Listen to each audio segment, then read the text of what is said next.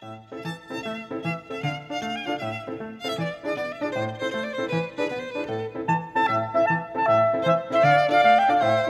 九日谈，作者杨无瑞，第十八篇。客从远方来，客从远方来，以我一端起。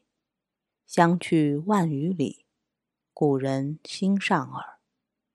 文采双鸳鸯，才为合欢背。注以长相思，缘已结不解。已交头七中，谁能别离此？古诗十九首讲相思，讲乡愁，讲春情，讲年华逝去，讲及时行乐。所有这些感愧合到一起，无非是讲对日常生活的守护。日常生活是那种健壮的、人性充盈的生活，是那种当喜处喜。当悲处悲的生活，是那种人间烟火里闪着神光的生活。年轻时总是对日常生活不耐烦，等到经过些事儿，读过些书，方才恍然大悟：看似平庸的日常生活，才是最值得守护，也最难守护的东西。灾难和暴政的邪恶之处。就在于剥夺人们的日常生活。剥夺日常生活的秘诀，不在于把某种新事态强加给生活，而在于腐化心灵，使之丧失秩序。日常生活里，我们努力爱一个人，不能相爱时，努力记住那个人和那份爱。灾难和暴政，则要把我们驯化成仇恨的动物。被驯化的我们。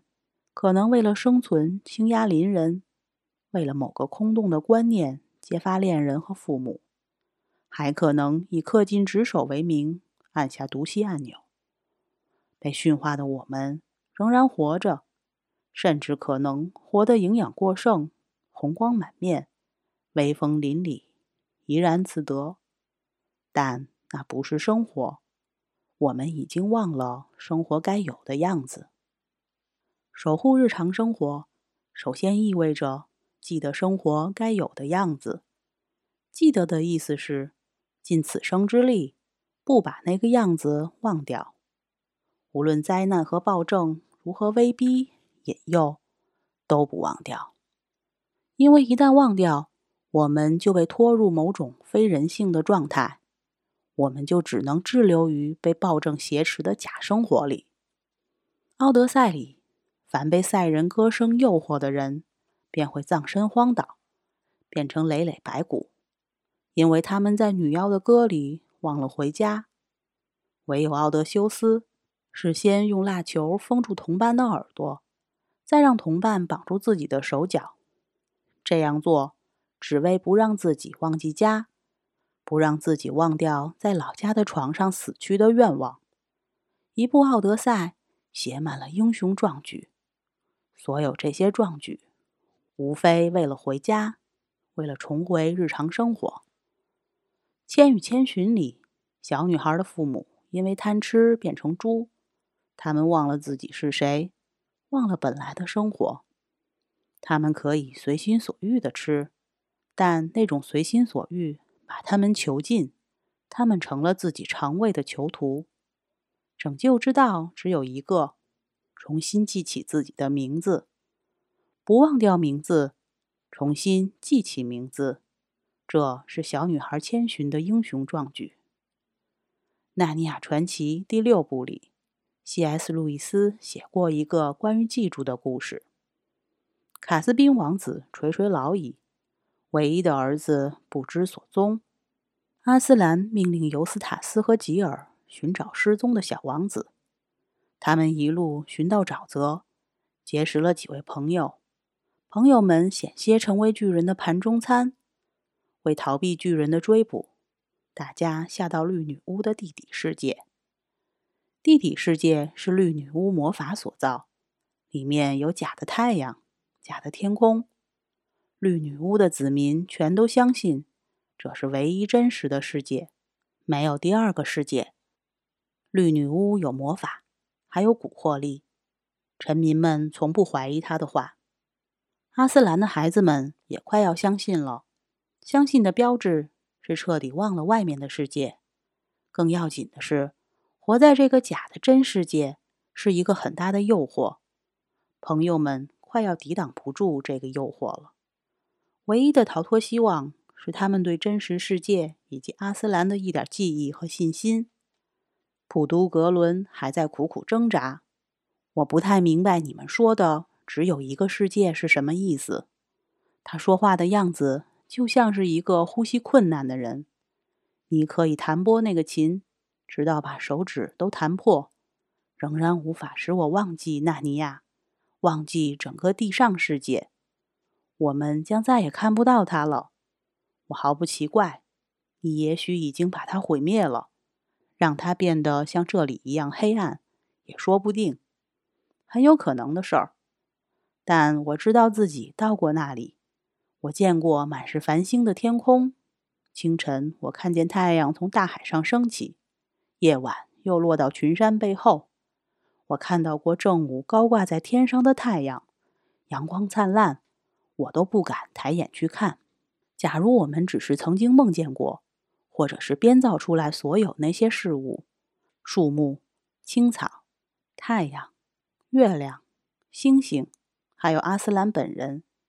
假如我们只是梦到的，那么我所能说的就是，那些编造出来的事物看来要比真实的事物重要的多。假如你这个漆黑的深坑王国就是唯一的世界。好吧，他给我的印象不过是一个可怜兮兮的地方。想到这里，还真的十分好笑。假如你是对的，我们都是在玩游戏的小孩子。但四个玩游戏的小孩子可以玩出一个游戏世界，使你的真实世界变为虚幻。这正是为什么我要站在游戏世界一边，即使那里没有阿斯兰的领导。我也要站在阿斯兰的一边，即使没有纳尼亚，我也要努力像一个纳尼亚人那样活着。所以，多谢你为我们准备的晚餐。如果两位先生和这位年轻女士准备好了，我们将立刻离开你的宫廷，在黑暗中出发，用我们的一生来寻找地上的世界。我认为，尽管我们的生命非常有限，假若那个世界……真的像你所说的那么枯燥乏味，早些离去也并没有多大损失。那个绿女巫控制的地底世界，有太阳、有天空的地底世界，就是人间暴政谎言的隐喻。它是一个世界，甚至是一个完整的世界，却不是真实的世界。它向人们索取忠诚，要求人们遗忘，背叛真实的世界。童话里。这样的世界由魔法建造，童话之外，这样的世界由词语建造。暴政谎言就是一个由词语编织而成的刺激世界。它不是谎言，而是系统的谎言，是可以循环自证的谎言。所有被它捕获的心灵，只能活在这张想要取缔世界的词语之网里。从此，刺激世界取代了世界本身。暴政谎言批准的生活取代了生活本身，活在里面的人陷进被词语扭曲的生活。词语可以把生活扭曲到什么程度？它可以把奴役扭曲成自由，可以把堕落扭曲成解放，可以把真理扭曲成谎言，可以把谎言扭曲成真理。童话里，朋友们逃离地底世界的希望。在于对树木、青草、太阳、月亮、星星、阿斯兰的记忆。高尔泰的《寻找家园》里面有一篇安兆俊，那是一个真实发生过的关于记住的故事。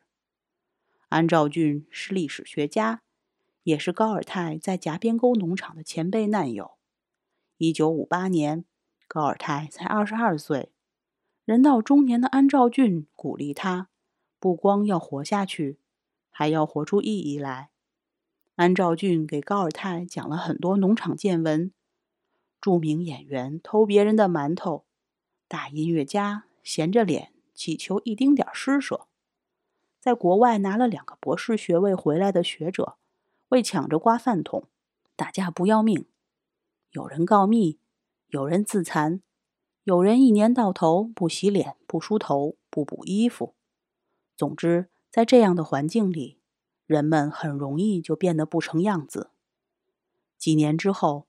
高尔泰重回农场，安兆俊已死。有人向他讲述了安兆俊死前的样子。那家伙愚得很，已经不行了，还要天天擦脸梳头，蘸一点杯子里喝的开水，就这么擦。分饭的时候，别人都到手就下肚子，他还要找个地方坐下来吃，不管是什么汤汤水水。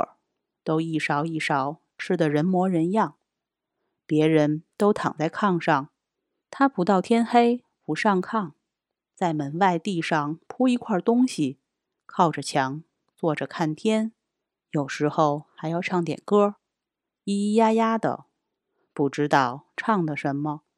他就是这么坐着死的。在那个时代，只有安兆俊努力记住人的样子。记住人的样子，无非是拼死守住日常生活。客从远方来，就是一首关于记住的诗。诗里的两个人，远处世界的两端，一个郑重其事的馈赠，一个郑重其事的摩挲，欣赏那份馈赠，都是想要守住一份记忆。饱经世事的人都知道，记住不是一件容易的事。灾难和暴政，喜欢善于忘记的动物。本篇结束，谢谢收听。